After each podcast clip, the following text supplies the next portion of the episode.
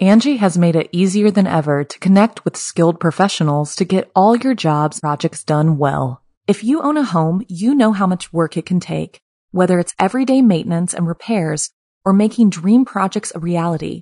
It can be hard just to know where to start, but now all you need to do is Angie that and find a skilled local pro who will deliver the quality and expertise you need. Angie has over 20 years of home service experience, and they've combined it with new tools to simplify the whole process. Bring them your project online or with the Angie app, answer a few questions, and Angie can handle the rest from start to finish or help you compare quotes from multiple pros and connect instantly, which means you can take care of just about any home project in just a few taps. Because when it comes to getting the most out of your home, you can do this when you Angie that. Download the free Angie mobile app today or visit Angie.com. That's A-N-G-I dot com. This episode is brought to you by Visit Williamsburg. In Williamsburg, Virginia, there's never too much of a good thing. Whether you're a foodie, a golfer, a history buff, a shopaholic, an outdoor enthusiast, or a thrill seeker, you'll find what you came for here and more. So ask yourself, what is it you want? Discover Williamsburg and plan your trip at visitwilliamsburg.com. When you need mealtime inspiration, it's worth shopping Kroger, where you'll find over 30,000 mouthwatering choices that excite your inner foodie. And no matter what tasty choice you make, you'll enjoy our everyday low prices, plus extra ways to save, like digital coupons worth over $600 each week. You can also save up to $1 off per gallon at the pump with fuel points. More savings and more inspiring flavors make shopping Kroger worth it every time. Kroger, fresh for everyone. Fuel restrictions apply. Chilling tales for dark nights.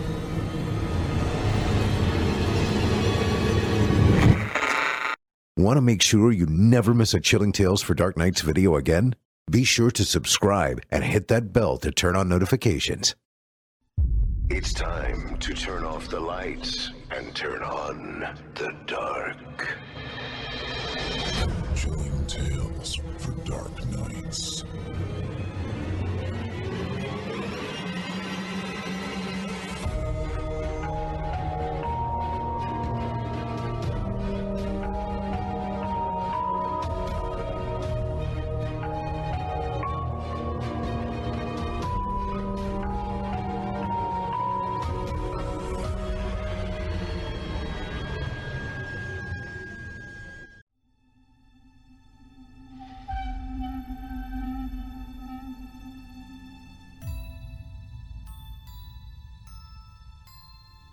Good evening, listener. You're listening to Chilling Tales for Dark Nights.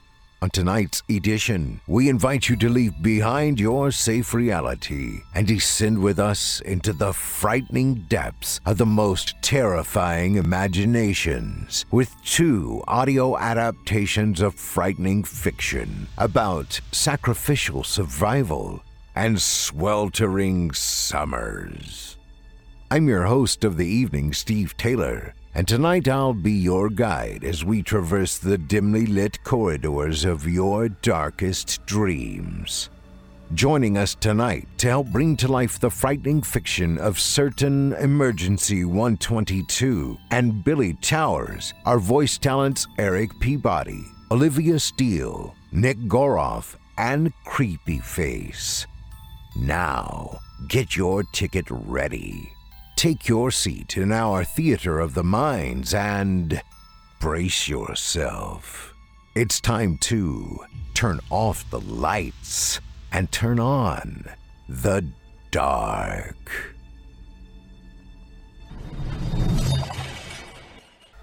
Our first tale of the evening is written by Redditor Certain Emergency 122 and is performed by Eric Peabody, Creepyface, Nick Goroff, and Olivia Steele. Three friends decide to summit Mount Everest. They spend the night at Camp 3, which punctuates the Lhotse Face, and only one of them survives what happens next.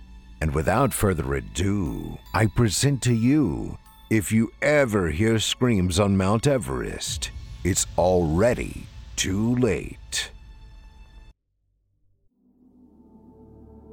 My best friend, Mike, was the one who invited me to join their triennial trip to Everest.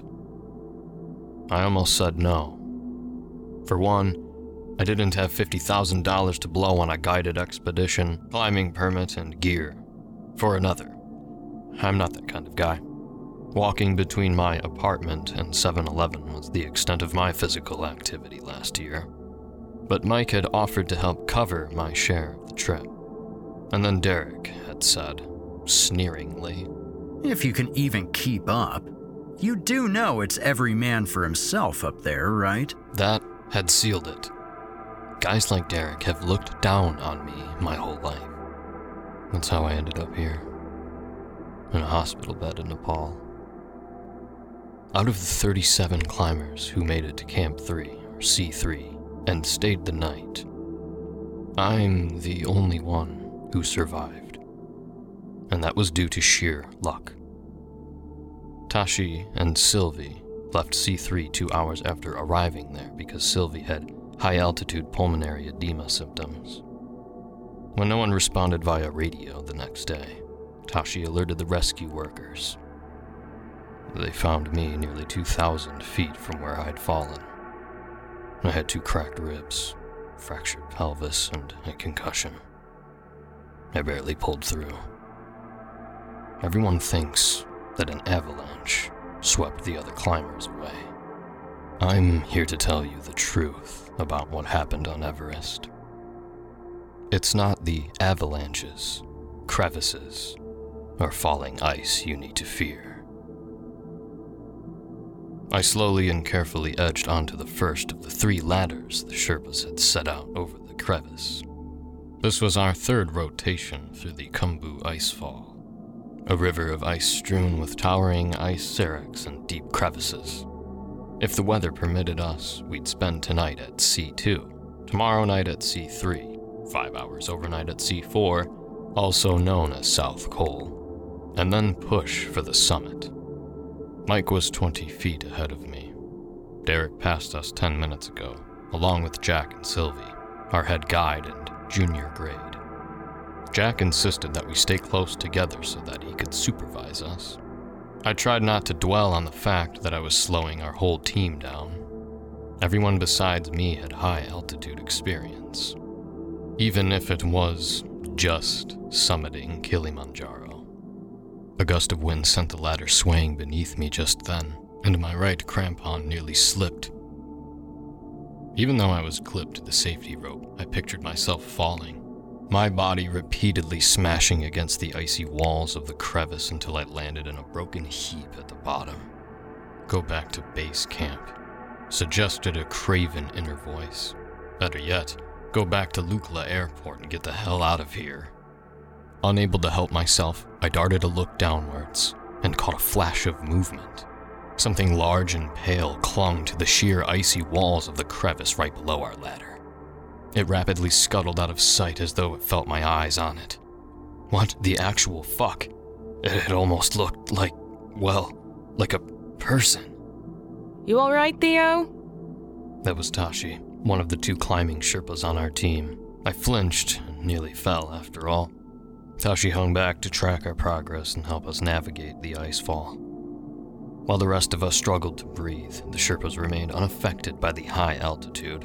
They were the true heroes of Everest. The ones who navigated the safest and most direct routes, fixed the ropes, and more. Many of the Sherpas also had legends about Everest, which they called Chomolungma. They believed that the Buddhist goddess Myolang Sangma resided at its summit. A handful of Sherpas even claimed that hungry ghosts haunted the mountain, ghosts that had never been human. Others mentioned the disappearances of climbers whose bodies had never been found. In fact, it had been difficult to find Sherpa guides for our expedition this month. Derek wasn't the type of guy who took no for an answer, though. Not when he could throw a shit ton of money at the problem. Theo, do you need to head back down? I realized I'd frozen in place for the past few minutes. I'm fine. No way in hell was I going to back out over something I thought I saw. Like Derek would ever let me live it down. I forced myself to relax my white knuckled grip on the ropes and took a cautious step forward. Then another, and another. My heart still thundered wildly in my chest, but I knew I could make it to the summit. Probably. Maybe. One thing at a time, Theo. C2 was located at the foot of Lhotse Face. Everest dominated the skyline, punching straight up through the air and crowding out her neighboring peaks. By the time we reached C2, I was more than ready to collapse. If my tent hadn't already been set up for me, I would have dropped to the ground and refused to move. I beelined towards it, past the 80 or so other tents at C2, crawled into my sleeping bag, and passed the fuck out. An odd rustling noise woke me up in the dead of night. At first, I assumed that I'd imagined it the roar of the wind. So much like the roar of the surf, provided a relaxing soundtrack, and I nearly fell back to sleep when the sound repeated itself. Louder this time. I fumbled for my headlamp. Multiple people stood outside my tent, pushing at it from all sides. I could see the shapes of their hands deforming the nylon fabric. Fear clawed up my throat, and it took me a solid minute for me to realize that it had to be Derek fucking with me. Derek and his friends from the New Zealand team. Ever since the trip had started, he'd made one snide joke after another about my lack of high altitude experience. Infuriated, I tried to surge to my feet, forgetting that I was still partially zipped into my sleeping bag. Fuck. By the time I managed to leave my tent, everyone else had vanished. I glared out at the empty expanse of the snow and yelled, You guys are complete douchebags! As I turned around to go back inside, something struck me as strange about the ground beneath my tent. But I was too eager to get warm again to dwell on it. Not for the first time. I wondered why Mike even hung out with Derek. Mike was a quiet, thoughtful guy, embarrassed about his wealth. Derek was a trust fund dude bro who always had to one up you. Let it go, I told myself. In three days, you'll be standing at the top of Everest. And I did manage to let it go, at least until I saw Derek sitting in our mess tent. Jack had woken us up before sunrise again, and thanks to Derek's juvenile prank, I'd gotten less than three hours of sleep. I marched over to his table. Why did you fuck with my tent last night? Derek raised his eyebrows. What are you talking about? Last night? You messed with my tent. Uh, no, I didn't. He leaned forward and gave me a sunny smile full of teeth. Maybe you should head back to base camp. Get checked out by Angela. Angela was our base camp manager and doctor.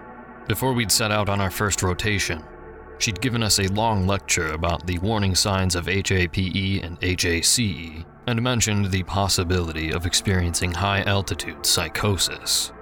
But I hadn't hallucinated what had happened last night. Anyway, I knew why Derek wasn't making the suggestion, and it wasn't out of concern for my well being. He just didn't want me slowing them down. Forget it, I said through gritted teeth, leaving the tent. His laughter chased me out, and I nearly walked right into Sylvie. She deftly stopped around me at the last second. Sorry, I muttered, knowing that the tips of my ears were turning a bright red. Sylvie somehow looked even more beautiful up here than she had at base camp. I wasn't the only one who'd noticed her. Derek had spent the first two weeks of our trip bragging to her about summiting Cho Oyu and Denali, despite her obvious disinterest. Jack says it's time for us to climb down to Lhotse. She said, unperturbed, and gathered everyone else up.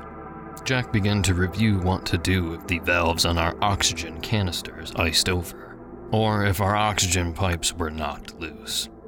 He'd already gone over the basics of using bottled oxygen at base camp, so I tuned him out in favor of staring up at the climb ahead of us. We'd purposefully avoided telling anyone else about our summit bid. So the queue to climb wasn't as bad as it could have been. The Lhotse face was a wall of blue glacial ice that rose at pitches ranging from 40 to 50 degrees, complete with occasional 80 degree bulges. After passing those, it was a simple steep climb to C3, which punctuated the face. I tried to find a rhythm between kicking my crampons into the hard ice and hauling myself up with the Jumars, but I kept needing to stop and allow faster climbers to climb their carabiners to the rope ahead of me. Halfway through the climb, I finally realized what had been bothering me about last night.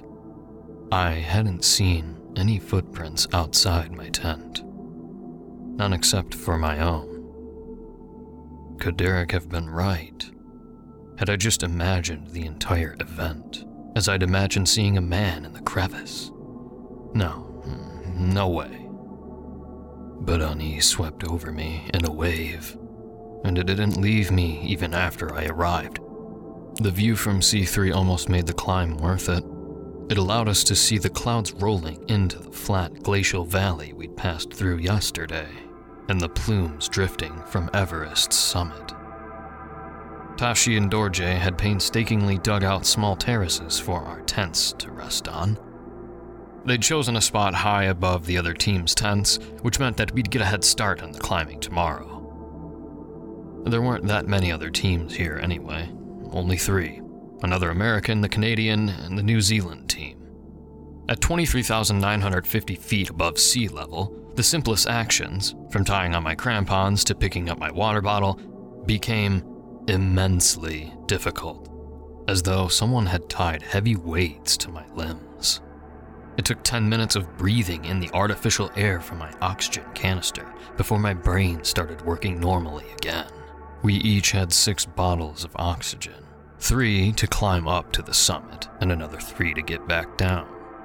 Tomorrow night at the South Col would be the first time we were in the death zone. It was called that because, at that altitude, the human body could no longer acclimatize to the lack of oxygen. Our cells would begin to die from oxygen deprivation. As Mike and I went into the tent we'd be sharing from here on out, I debated whether or not to bring up what I'd seen last night. Would he tell me to head back down to base camp too? But before I could say anything, Mike broke the silence first. Angie has made it easier than ever to connect with skilled professionals to get all your jobs projects done well. If you own a home, you know how much work it can take, whether it's everyday maintenance and repairs or making dream projects a reality. It can be hard just to know where to start, but now all you need to do is Angie that and find a skilled local pro who will deliver the quality and expertise you need. Angie has over 20 years of home service experience, and they've combined it with new tools to simplify the whole process. Bring them your project online or with the Angie app, answer a few questions, and Angie can handle the rest from start to finish or help you compare quotes from multiple pros and connect instantly which means you can take care of just about any home project in just a few taps. Because when it comes to getting the most out of your home, you can do this when you Angie that. Download the free Angie mobile app today or visit Angie.com. That's A-N-G-I dot com. Thanks for coming with me, man. It's good to have you here. Yeah, of course. Thanks for inviting me. I'm just I'm sorry that you had to cover my share of the trip. I laughed awkwardly and looked down at my water bottle to cover up my discomfort. How did you get into mountain climbing anyway? I thought you hated heights. I vividly remember the time our families had gone to Disney World together. Mike and I had been 10 years old, and I'd convinced him to ride Space Mountain with me. As soon as the roller coaster moved forward, he started shrieking his head off. Mike grinned sheepishly, as though he remembered Space Mountain too. Yeah, I do. But there's nothing else out there that beats climbing. When you're here, it's like the rest of the world falls away, and all bullshit Everything's simpler. Maybe scarier, but it's also more real. I've never felt like this anywhere else. I thought of Jack saying that climbing a mountain revealed who you truly were. It grounds you down until you have no defenses left. I sort of knew what he meant. Life at base camp was simpler climb, eat, sleep, rinse, and repeat. And I could easily see how the dangers here made a successful summit even sweeter. The question bursts out of me before I could stop it.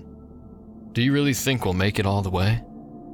I hadn't cared about summiting when we first arrived at base camp. I just hadn't wanted to embarrass myself. But now, the idea of turning back before reaching the top seemed insane. Yeah, Jack and the Sherpas will get us there. Mike fell asleep immediately, but I kept drifting off and startling back awake. I would think hours had passed, only to discover it had been 10 minutes. Wearing the oxygen mask was like having plastic wrapped around my head. It was nearing 3 a.m., and I just closed my eyes again when I heard the sound of screams. Long, pain filled screams. I shook Mike awake. Come on, we need to go. There's something wrong out there. What? What are you talking about? I don't know. I grabbed my headlamp and headed outside. It took me a minute to comprehend what I was looking at blood everywhere, and the corpses of the other climbers. Most of them were barely recognizable. Something had torn them apart like rag dolls and trampled all the tents below us. I ran towards a woman who'd collapsed a few feet away from us, one I recognized. She was on the New Zealand team. Maybe we weren't too late. Maybe we could bring her inside, and then I realized that she'd been ripped nearly in half. Her intestines spilled out in messy loops, and the ragged edges of her torn skin fluttered in the wind. We need to get Jack, Mike said, his face drawn and pallid. My eyes caught her outstretched arm. The fingers curled limply into her palm. With difficulty, I forced myself to look away. Yeah, but what about everyone else? I don't see Tashi and Sylvie's tent. But Jack can radio base camp. He'll let them know what happened here. He was right. Tashi and Sylvie's tent had vanished. I didn't want to think about what that meant. I followed Mike towards Jack and Dorje's tent, trying not to look around more than I had to. The nameless woman's corpse remained burned into my mind's eye, like a hole charred into a piece of paper.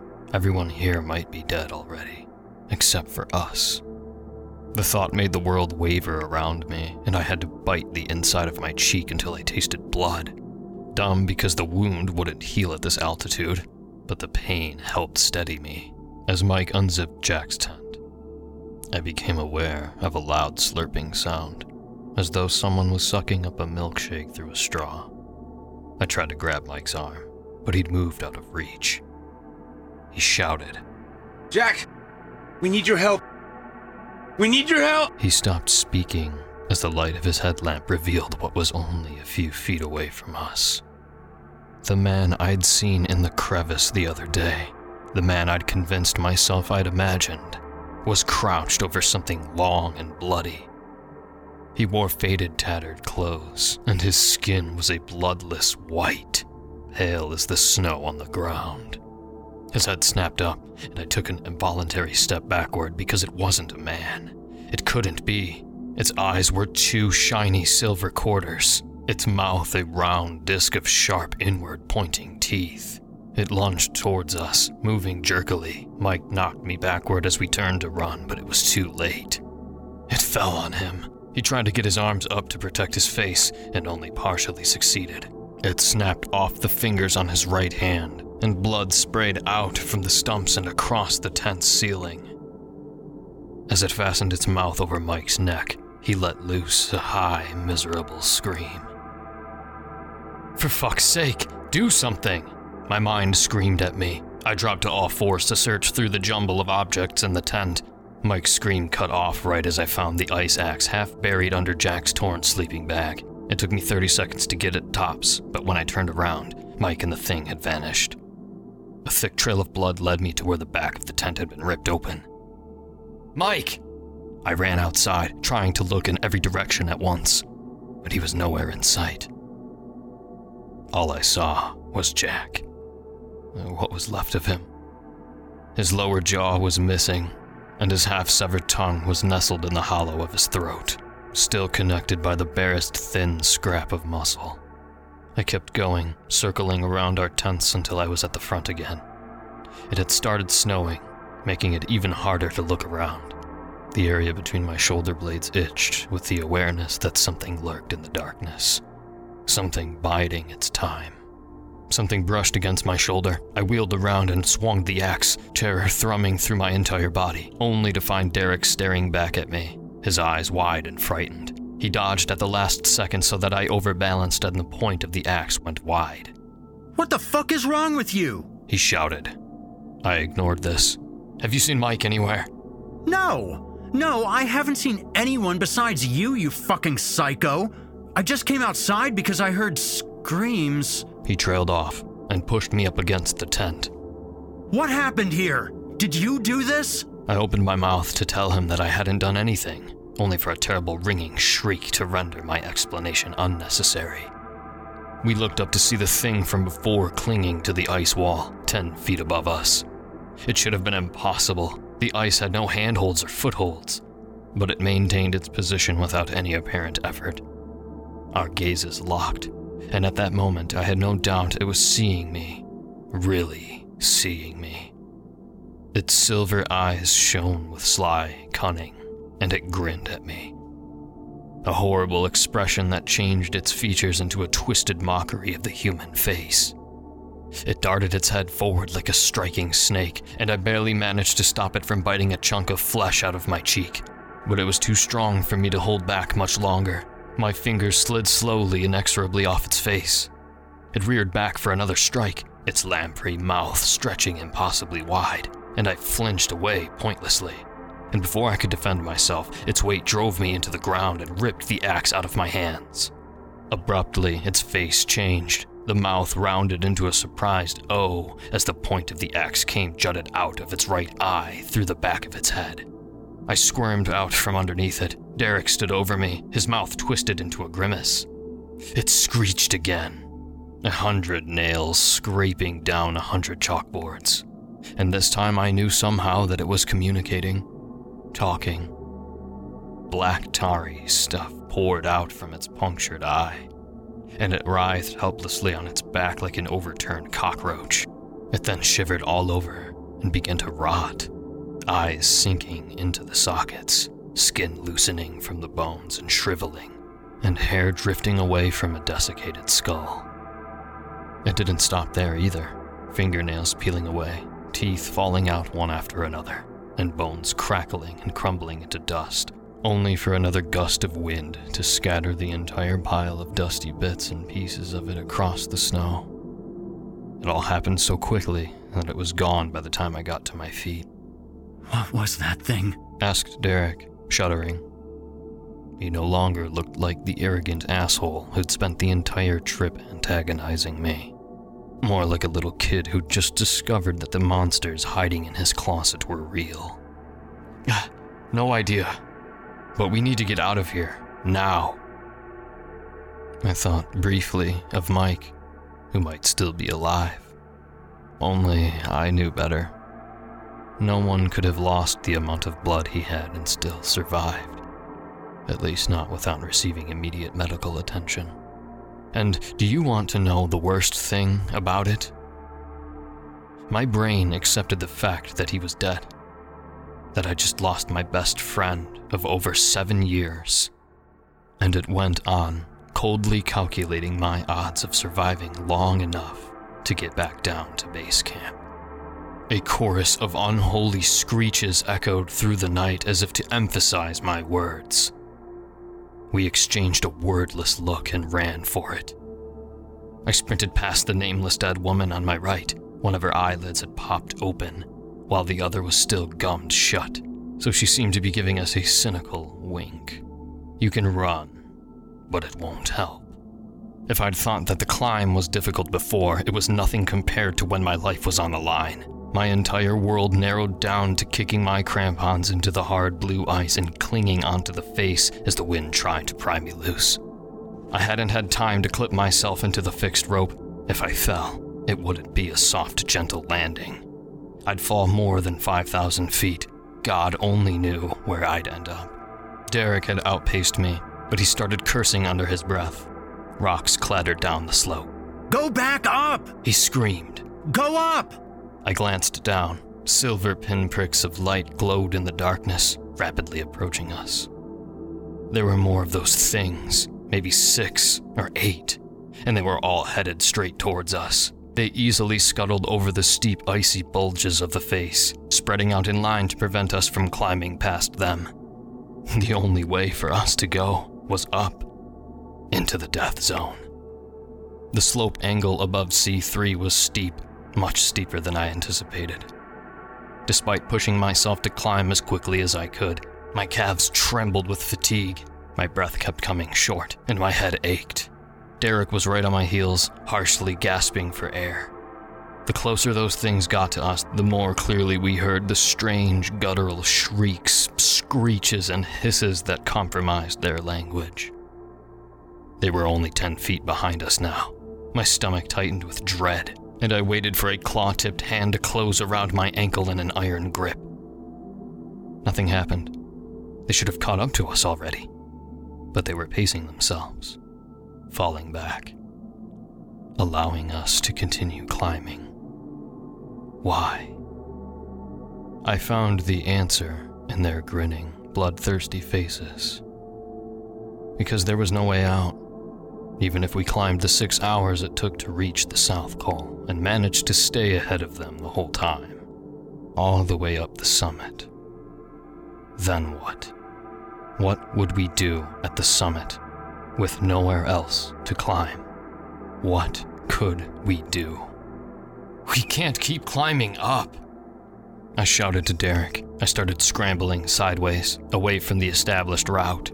Doing so meant risking falling into a crevice, but a swift death was better than being ripped apart from limb to limb.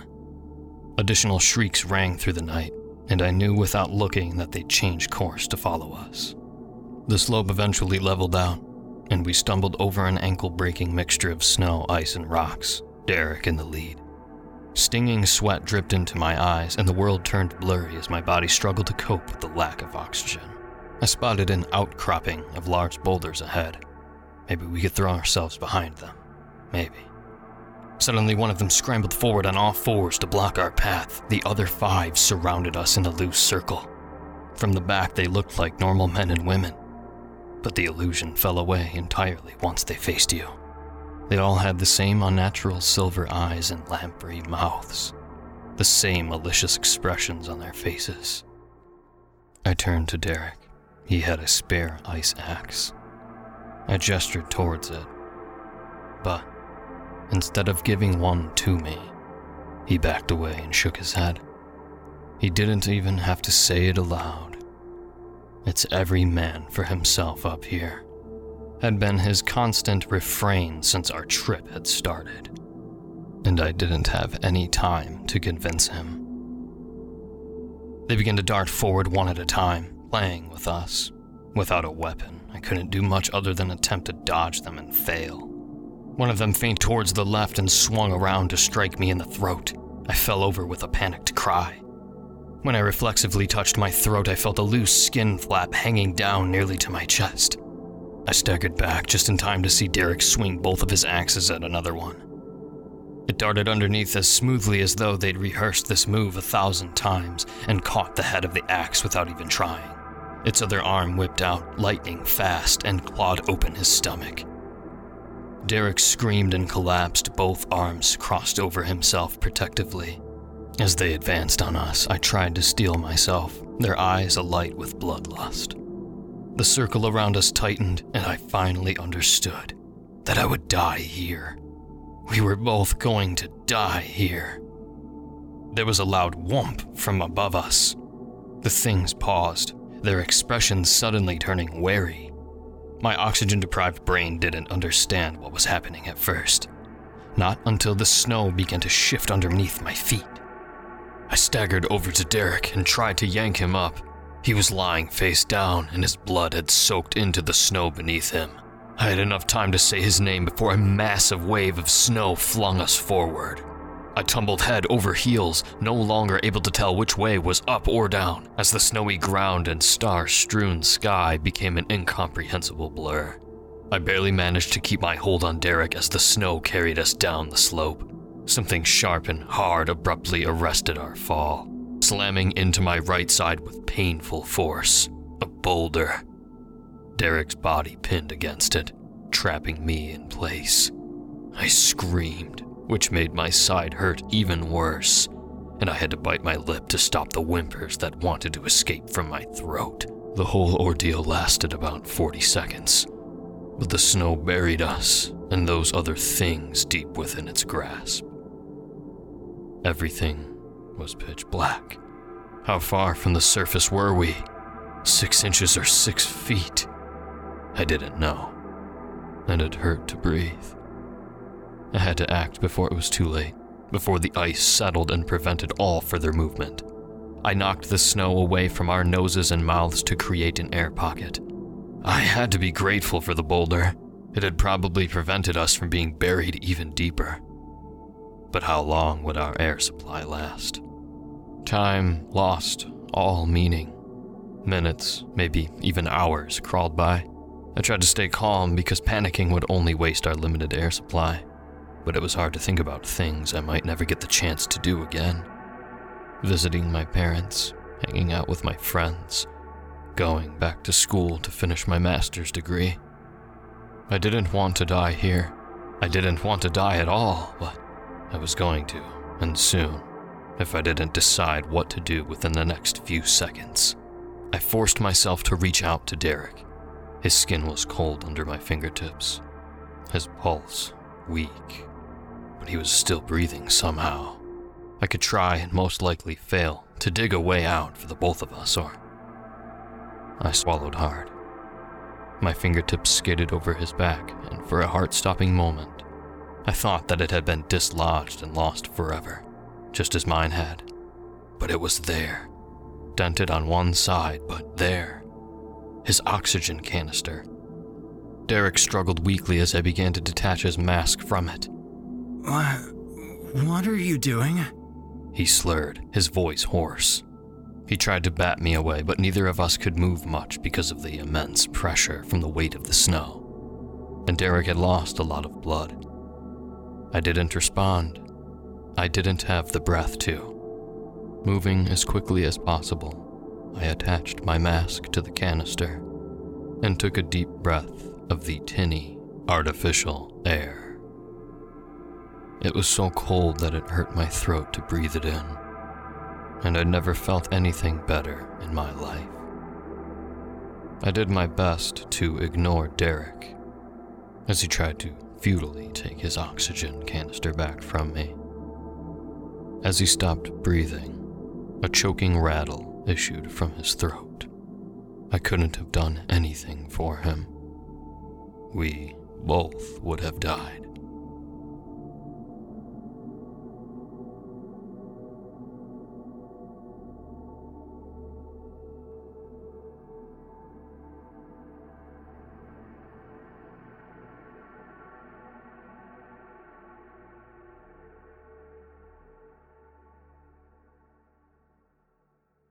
Hope you enjoyed. If you ever hear screams on Mount Everest, it's already too late. As written by Certain Emergency 122 and voiced by Eric Peabody, Creepyface, Nick Goroff, and Olivia Steele.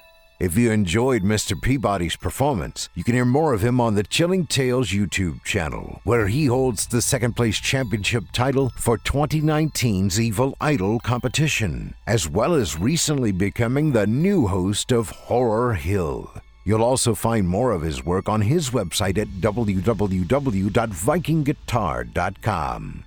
Voice actor and 2016 Evil Idol champion Nick Goroff's talents can be found on our very own Chilling Tales for Dark Nights YouTube channel, as well as on past episodes of the Simply Scary podcast. You can also join Nick on his YouTube channel, Wizard of Cause.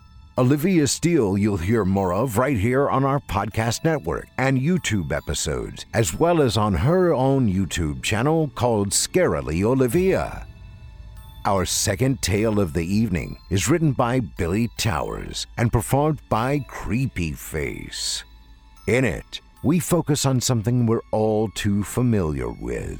The heat of summer can boil the brain and cause the mind to wander to terrifying places. Now, without further ado, I present to you In the Heat of Summer.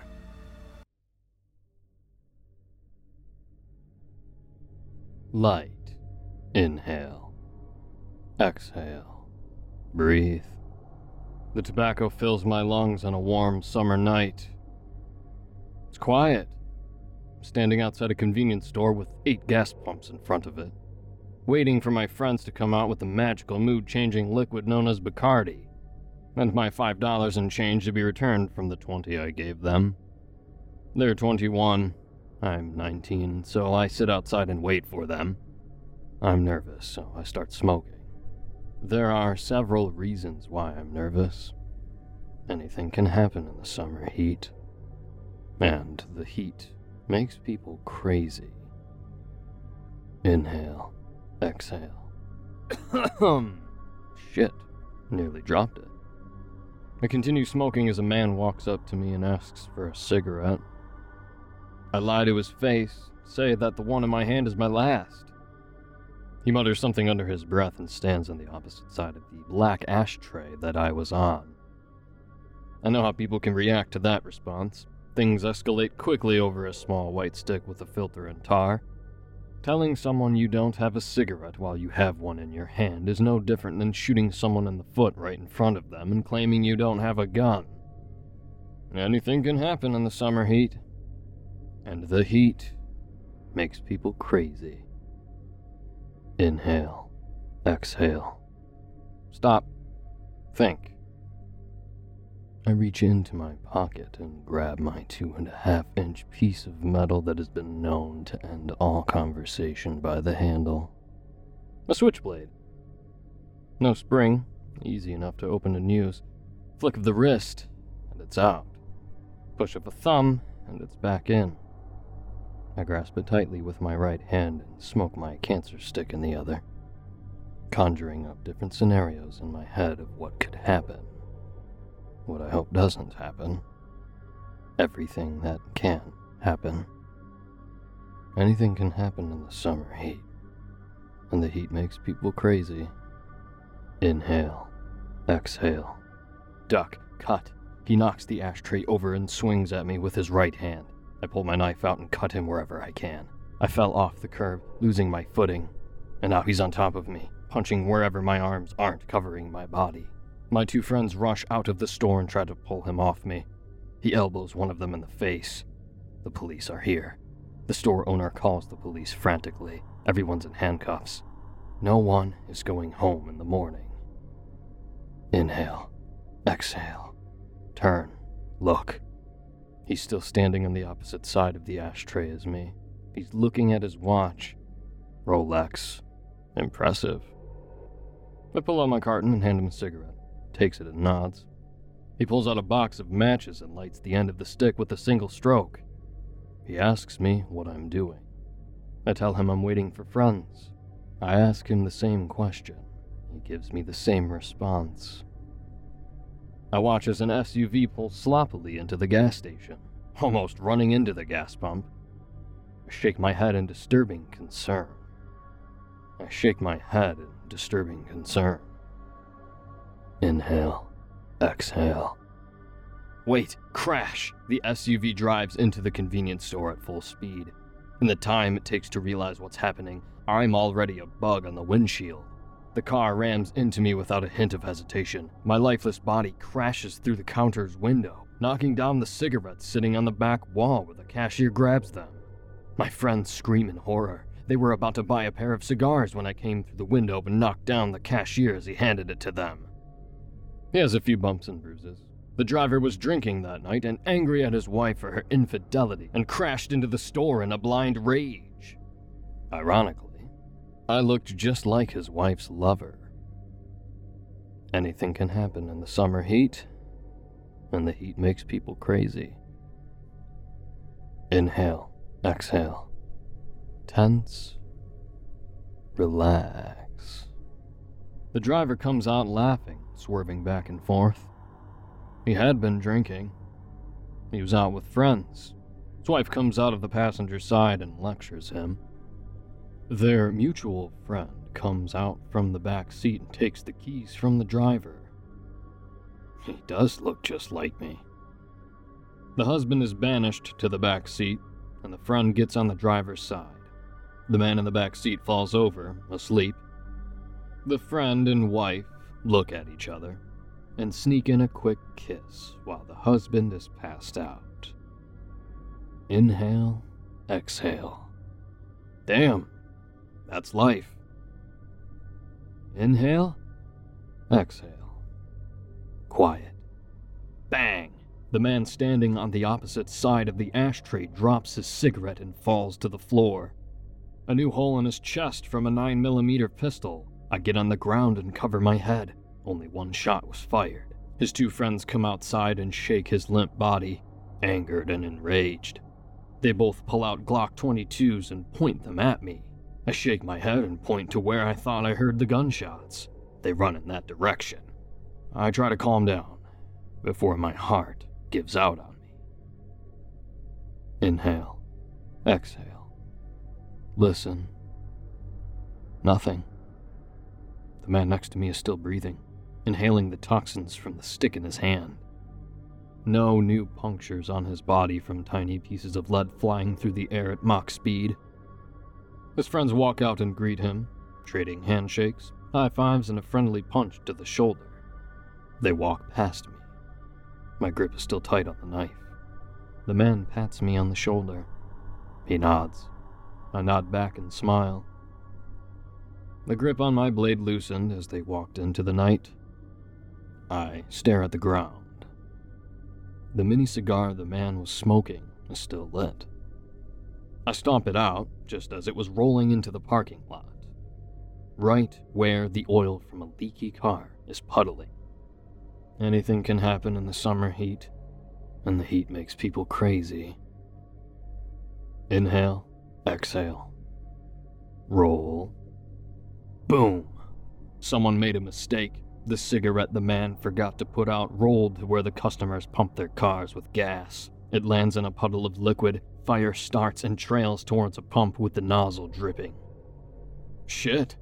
The entire gas station turns into an angry fireball and swallows itself. The convenience store is demolished, and anyone walking by at the moment is now burnt to a crisp. The fire department arrived and extinguished any flames that were left from the explosion. They find the guilty butt of the cancer stick and put it in a plastic bag marked evidence. No one knows whose cigarette it was. Anything can happen in the summer heat, and the heat makes people crazy. Inhale, exhale, extinguish, expose. I smashed the lit end of my cigarette into the wall behind me and tossed the entire thing into the trash can. My two friends walk out. They're laughing and telling dry, corny jokes. I laugh with them, not because they're funny, but because they're here. I'm here. We are here. We are okay. We walk away from the convenience store and down the street to our favorite park. We sit there and enjoy our bounty. Tequila and cola are the best memory erasers. They tell you everything will be okay when you know it won't. I hand one of my friends my pack of cigarettes and tell her to keep it. She calls me crazy because I bought the pack at the store 10 minutes ago. I chuckle before I tell her what's been on my mind since we got to the gas station. In the heat of the summer, anything can happen. And the heat makes people crazy.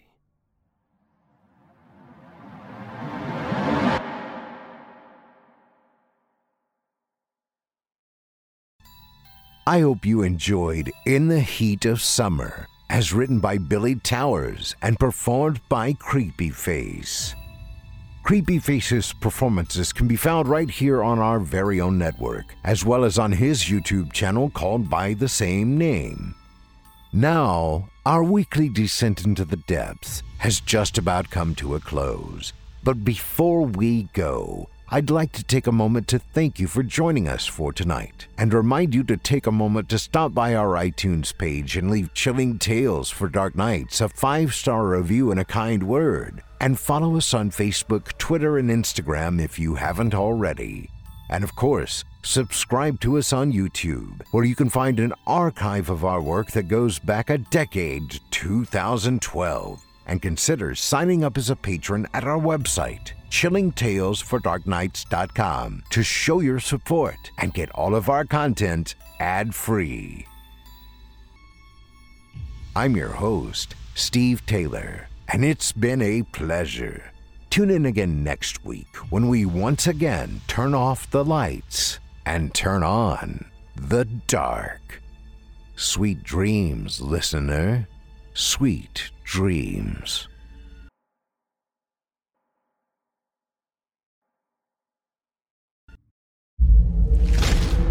Chilling tales for dark nights.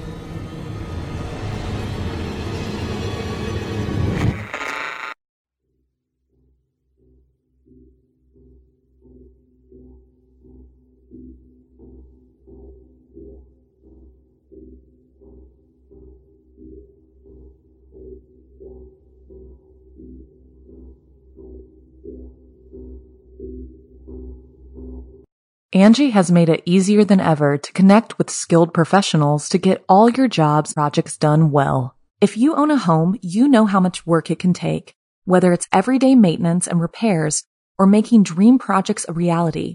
It can be hard just to know where to start, but now all you need to do is Angi that and find a skilled local pro who will deliver the quality and expertise you need. Angi has over 20 years of home service experience and they've combined it with new tools to simplify the whole process. Bring them your project online or with the Angi app, answer a few questions, and Angi can handle the rest from start to finish or help you compare quotes from multiple pros and connect instantly, which means you can take care of just about any home project in just a few taps. Because when it comes to getting the most out of your home, you can do this when you Angi that. Download the free Angi mobile app today or visit Angi.com. That's A-N-G-I dot com. With everything you have on your plate, earning your degree online seems impossible. But at Grand Canyon University, we specialize in helping you fit a master's degree in education into your busy day. Your graduation team, led by your own GCU counselor, provides you with the personal support you need to succeed. Achieve your goals with a plan and team behind you. Find your purpose at Grand Canyon University. Visit gcu.edu.